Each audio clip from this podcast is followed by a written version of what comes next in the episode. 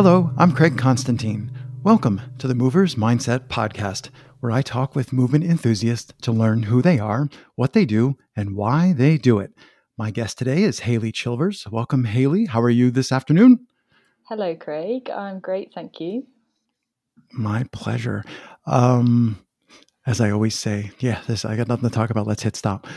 Um, I'm gonna to bring people up to speed a little bit. Um, iceberg principle. I'm hooked on this idea recently, something like a year and a half ago. I forget where I first saw it, but the idea is, you know, icebergs, right? Like seven eighths or nine tenths of them are below the water. so the thing that sticks up is like, oh, look how beautiful it is, but there's like this big thing underneath. All right, so iceberg principle, not in the dangerous, it's going to sink your ship sense, but iceberg principle and like the, you see this dance, which is apropos of today, see this movement practice that somebody is demonstrating, all this stuff. What you don't see is all this stuff under the water, all the work that goes in. So, mm-hmm. iceberg principle. I know that Hayley has recently, um, I'm going to say, leapt, shoved, might be a better way to put it, but has leapt into uh, entrepreneurship, teaching, coaching uh, virtually. And one of the things that I was thinking about going into this was how I love to take two points and just like smash things together. Hayley knows this already. But how has your experience, because new iceberg, right? The little bit that mm-hmm. people can see, the little bit that your clients experience is really backed up by all this work. So thinking about that, how is there anything that's changed the way you look at your own movement or like having to go to that new place and do all that other work has changed your perspective on what you've been doing? Yes, uh, such a such an iceberg of a question, isn't it? um, iceberg, get it! yeah, sorry, let's not make Titanic jokes. Um, gosh, yeah, there's there's so many. Um, I mean, so I was obviously pre-COVID working um, mostly as a dancer. I was doing a little bit of training. It was all in person, um, when COVID happened, obviously theatres just kind of stopped dead in their tracks, and it was it was a really scary time to kind of figure out what I was going to do from that point. Um, people obviously weren't up for training in person at that point. Um, right. And so everyone, as we all know, sort of jumped online, and it became um, suddenly a huge thing, which nobody was doing before. You know, the idea of doing any sort of movement or especially personal yeah. training session online just seemed why? crazy. Yeah exactly. I mean unless you're really far from a bunch of people but like yeah why wouldn't you just serve the people closest to you?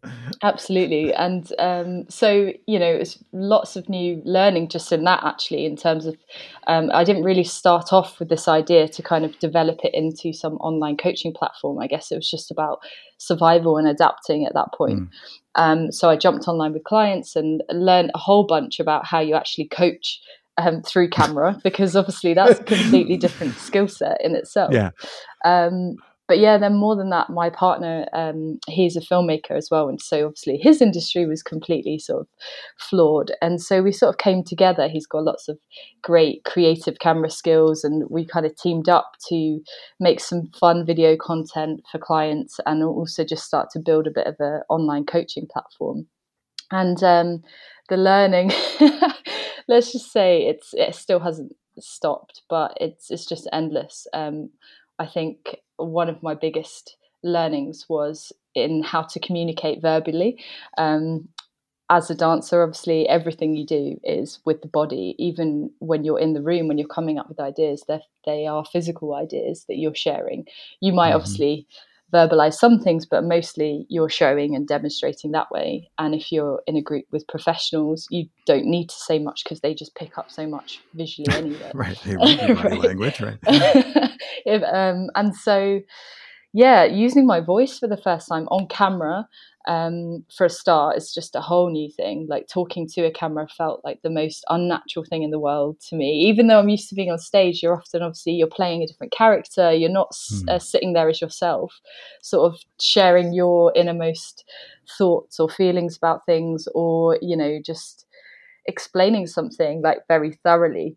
Um, without moving whilst you do it. So um, we had a lot of fun doing that because Chris would just look at me and I'd just be like sort of all glittering about and like, no, can we go again? And he's like, you need to just calm down, breathe. And so that was there was big learning just in that alone, to be honest. And one of the biggest things it brought up was the confidence I had in my voice wasn't quite as maybe mm. strong as I thought it was. It was interesting. I've never felt unconfident, and I think partly that's because physicality that I've always had in my life has always given me a real sense of self and um, a confidence in moving through the world um, exactly as I am. But there was something about really having to focus on communicating for the first time um, that was just so new and so vulnerable and brought out a lot for me in terms of going, okay, this is an area that you really need to work on if you're going to sort of grow any sort of business really moving forward.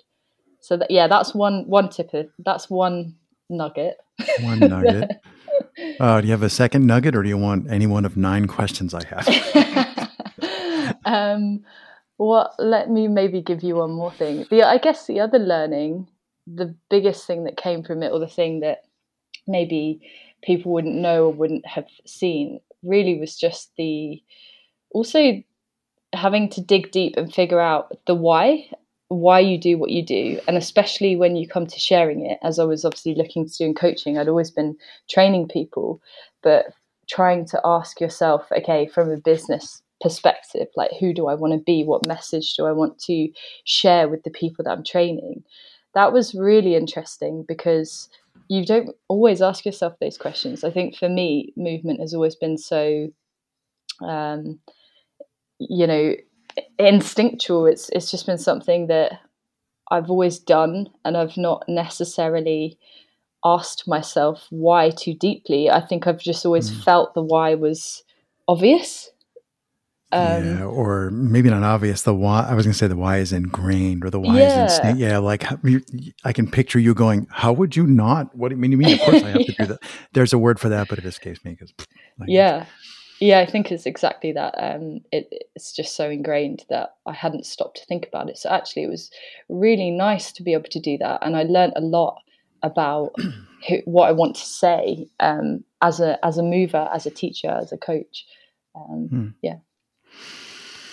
People listen to the show are like, okay, what's Craig going to say? Because I have like nine nine hundred things I want to say. Um, and what I'm going to say is I think a lot and practice and read and work like a big thing that I work on a lot is talking is slow. So mm. your one's my yours everybody's ability to think about things vastly outpaces your ability to speak words. So I'm not advocating for speaking more quickly, but I find the more that I like work in something, for example, podcasting, where I'm forced all right, you only get 12 words, 7,000 thoughts, you only get 12 words. That really helped me clarify my thinking. So, mm. uh, Kurt Vonnegut, I think it was, said if you can't write well, you don't think as well as you think you do, or something like like basically your thinking shows up in your writing. Mm-hmm. And now I'm wondering about when you are dancing or moving or even directing movement, which I know you've also done.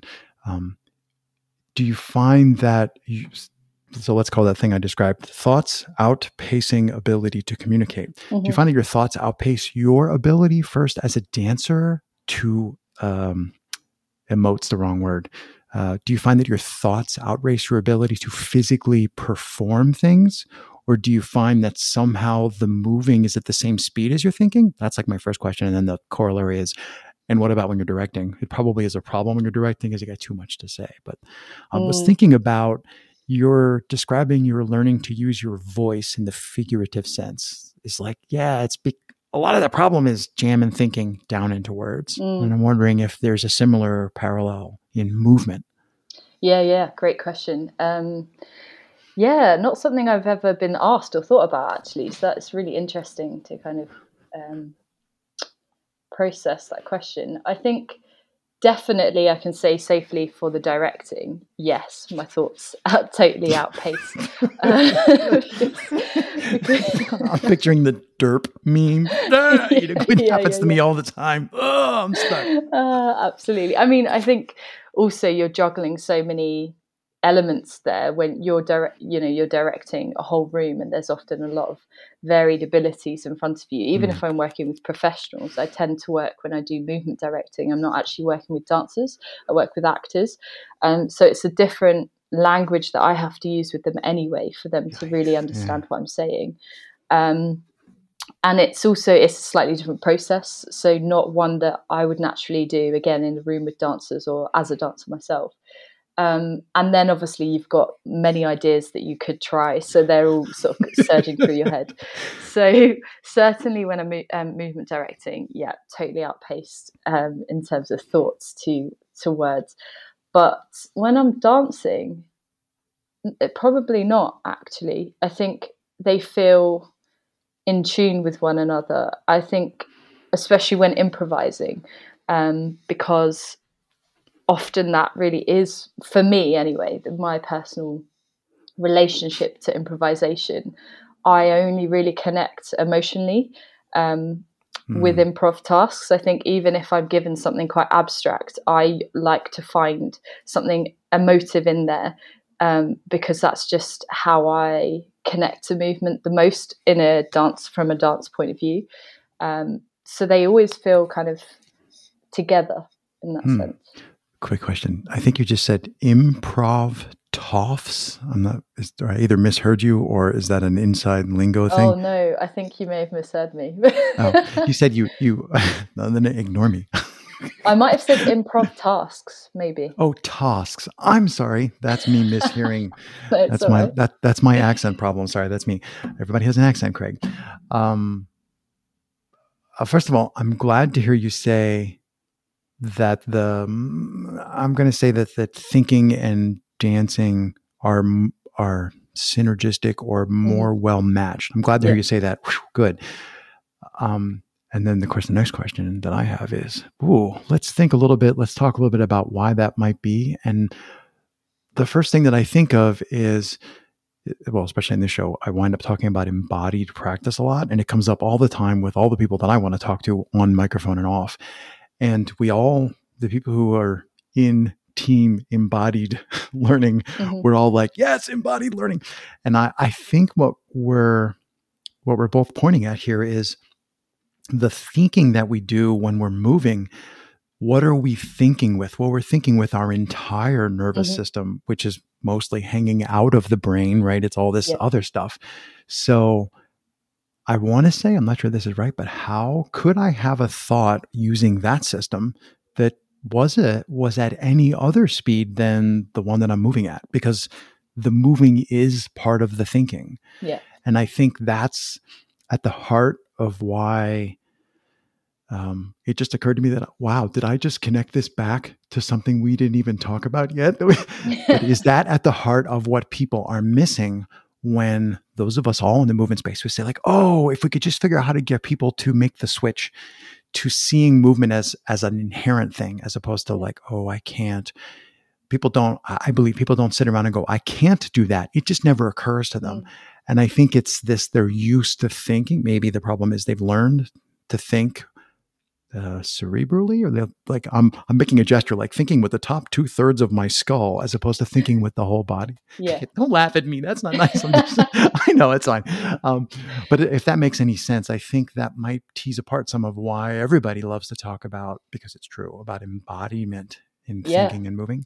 Oh, totally. I think it's uh, yeah, you've really hit the nail on the head there. Really, I think um, for those of us that you know do find that our practice is just um, they're one and the same. Like your your thought is with your body, and therefore it makes for this really um, connected experience and embodied experience. I think there's there's nothing like that. You know, you're in, you go into the the fl- what you know we refer to as flow state, right? And I mm-hmm. find that if you once you can get anyone to that point, they're they're obviously going to enjoy what they're doing. I think that from a dance perspective, even within our industry, where you would think that it always has to be connected that way, that there is often training that is quite um, the training is disconnected. If you're doing a lot of improvisation or you're doing a lot of creative task based things when you're younger, you will definitely, I think,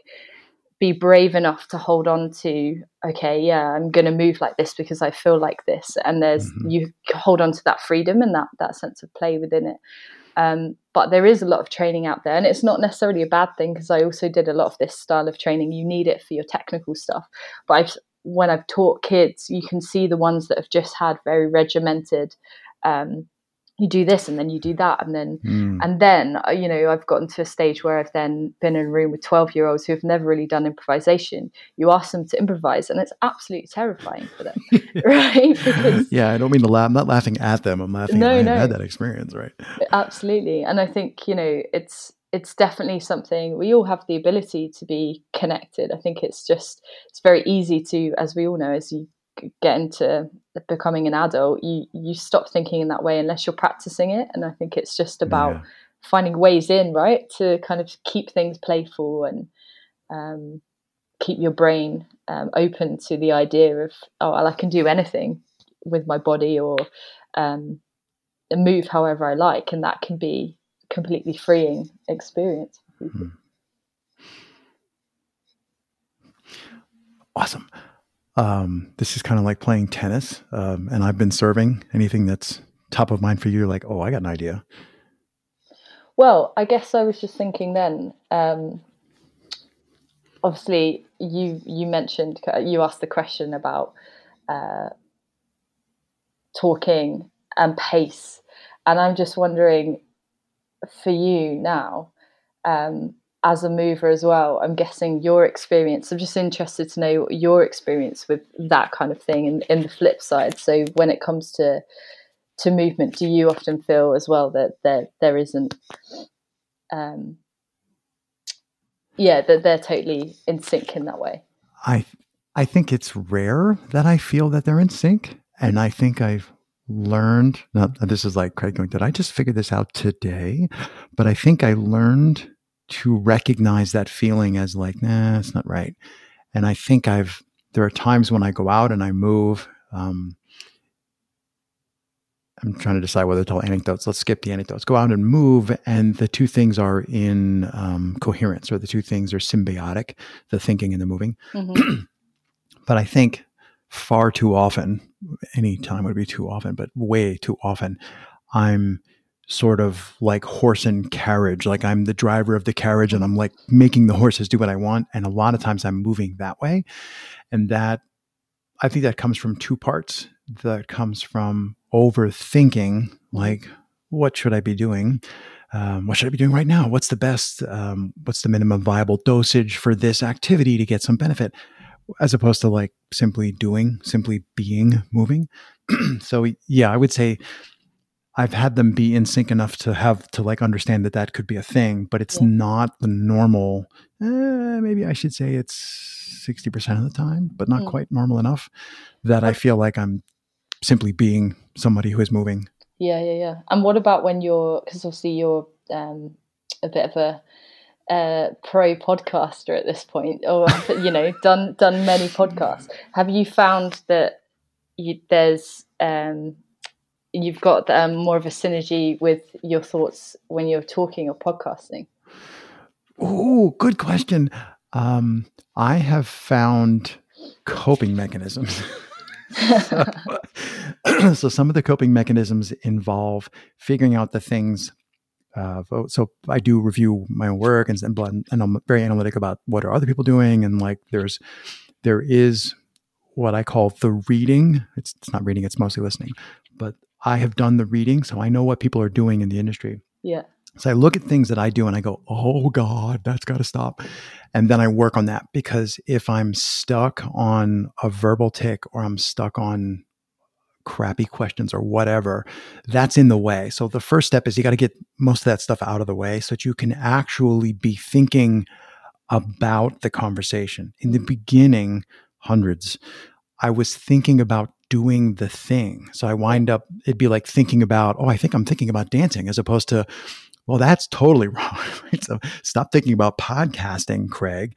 And I, I got to a point where I could start thinking about the conversations I was having. Then I could begin to unpack what you were pointing to or asking about. I could begin mm-hmm. to unpack what do I do with a rising sense of panic around having 19 questions, pausing and feeling like I should be saying something, like then I was able to begin working on what you're pointing at. And and I would say my answer is not quite all the way there, but I feel like I've really gotten the hang of just being in the moment mm. and talking with the person or people on the other figurative on the other side.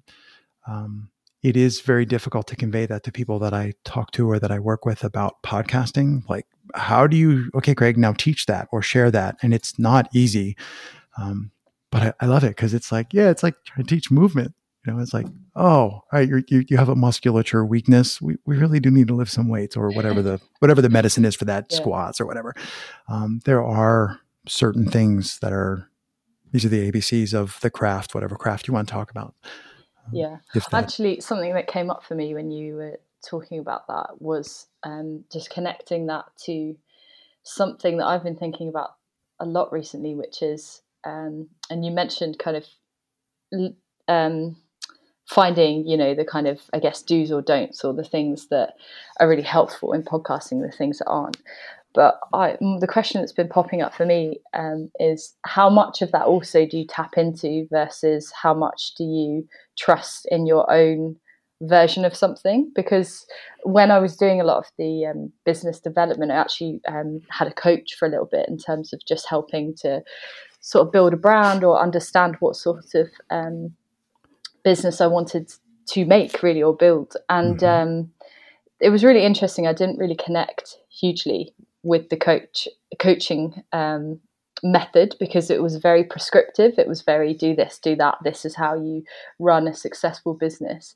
And I felt like so much of the heart of me wasn't in there at all. And I actually walked away from it completely because I just thought, I'm not really, this isn't authentic. Mm, this like you're selling your soul. Mm-hmm. yes, this isn't authentic. And I ultimately, I don't think anyone, you can't build something I think sustainably off something that isn't authentic. I think it needs to be uh, an extension of yourself, especially if it's you that you're essentially selling. It's it's your sort right. of craft or your skill.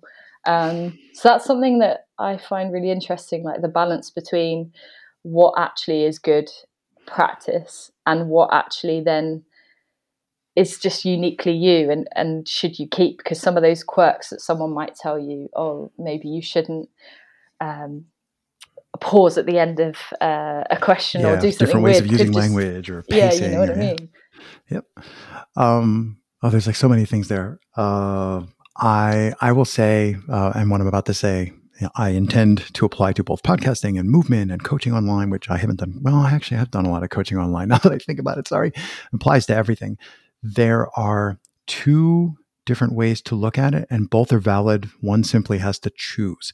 So, one way is what I call the artist in the workshop. You're just like, you go to the workshop, you close the door, you put on your painting smock, and you start painting, right? And you just, and then I don't want to be morbid, but when you die, you're going to have a whole building full of paintings, and people are going to go, Holy Toledo! Either this person sucked or they were awesome. There's absolutely nothing wrong with that. That's super important if what one wants to do is to simply be creative. So, as I'm sure you know, you can just go dance, play music, and dance by yourself forever. That's totally valid. It's a useful use of a human life. Um, so that I, I, call that art for art's sake. Just go be creative. It can be yeah. podcasting or movement. Um, it is going to necessarily be in conflict with the other path one can choose, which is I like to talk about trading with other people because I don't really like to talk about money. Like you pay me, I pay you. It's like I made a thing, I traded it with you. The definition of trade, willing trade, is we're both better off. I think yeah. I made off better, and you. That's like that's what we want. If you're going to do that, you necessarily have to change your perspective from um, first person to at least some portion of second person. So in the first one, I'm in the artist doing the painting. It's all about me, and there's nothing wrong with that. And people are really good at that. We're inherently good at being selfish. That's fine. But the second part is tough because you're going to have to say, I have to give up some amount of selfishness. I mean, you can zoom out and say, yeah, I'm being selfish. I want my work to be traded with others and valued. That's me being maximally selfish. Yeah, but in the nuts and bolts, you have to give up some selfishness to think about those other people. So that that makes a tension what do I want to do with podcasts? I'm only pressing record incidentally. I really just want to have cool conversations with people. And this is an excuse to get people who don't know me to show up and talk to me for an hour. it yeah, works. Yeah, yeah. It's like magic. Um, but I also would like to make this be my primary source of income and I'd like to get paid to do, I don't want to get paid to do this, but work that's based on this kind of stuff. And to do that, I have to be what does the industry look like? Should I be in a union? There's all nuts and boltsy stuff. So I think those two things are, and, and again, in any context, those two things like the self directed I based and the other directed, which is really about what I'm saying here is really about your why. Mm. Um, and people can come at it from different ways. You could become a really great painter, but don't get grumpy and indignant if you don't get discovered. You could paint all the way to the end of your days and don't expect anything from it. Um, but if what happens to me is I can't do that. I love to do that, but I also want to put things out in the world. I want people to trade with them. I want, um, like, uh, this is crazy, but like my greatest joy is I have gone places like in movement spaces and introduced random, you know, people walk up to me and say, hi. And I, I just have a habit of saying, hello, I'm Craig Constantine. And people go, oh, that Craig. And that is just like, what? Somebody who knows my work. And then I immediately say, what's your favorite episode? Because that feedback is so rare.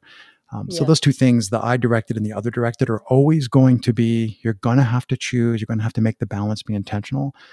And I personally think the way to do it is to do the other directed first if you hmm. really want to be it for the long run. What is everybody else doing? What are the rules of the game? Not why the rules are that way, just like we do it like this. Good. Learn to do it that way. And then yeah. you can break all the rules you want with your own personal. Yeah, yeah, That's just my opinion. It's a great way of looking way. at it actually as well, because I've had this, as you said, it applies to everything really. And uh, there's always um, a kind of debate within the dance scene of like, how much work do you make?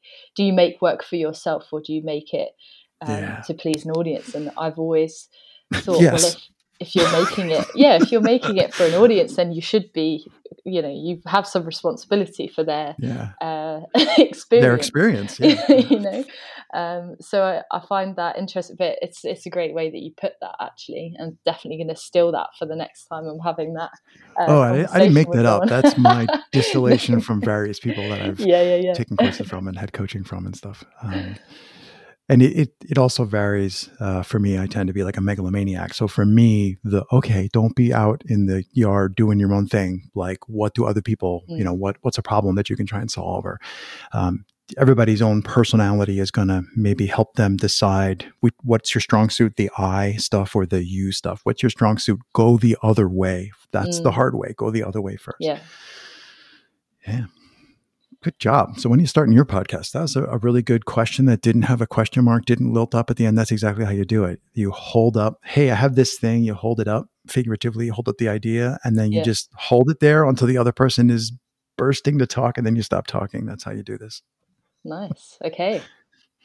it is interesting. I find the whole podcasting well you know it's it's a conversation isn't it? But it's it's yeah. not it's not a conversation like we'd have if we just had a cup of tea in a room because we know we're being recorded right? I, di- I disagree. If, uh, maybe for you but uh, do a few of these. I this is exactly what conversations with me are like in real life. Yeah, yeah, I, I, move around more. I don't stand directly in one spot. Yeah, yeah. Uh, but other than some physical restrictions i think what makes when you listen to a show when anybody listens to a show and goes oh that was great it's when you feel like you were just lurking the expletive out of two people having a conversation yeah. like that's what you want um, totally i get and i get that that is the purpose and i can see that when it's good podcasting that is exactly what you get yeah. i guess what i mean by that comment is more there's obviously as the host you'll get more experienced at um, making that the case, especially or making someone else comfortable enough for that to be the case, right?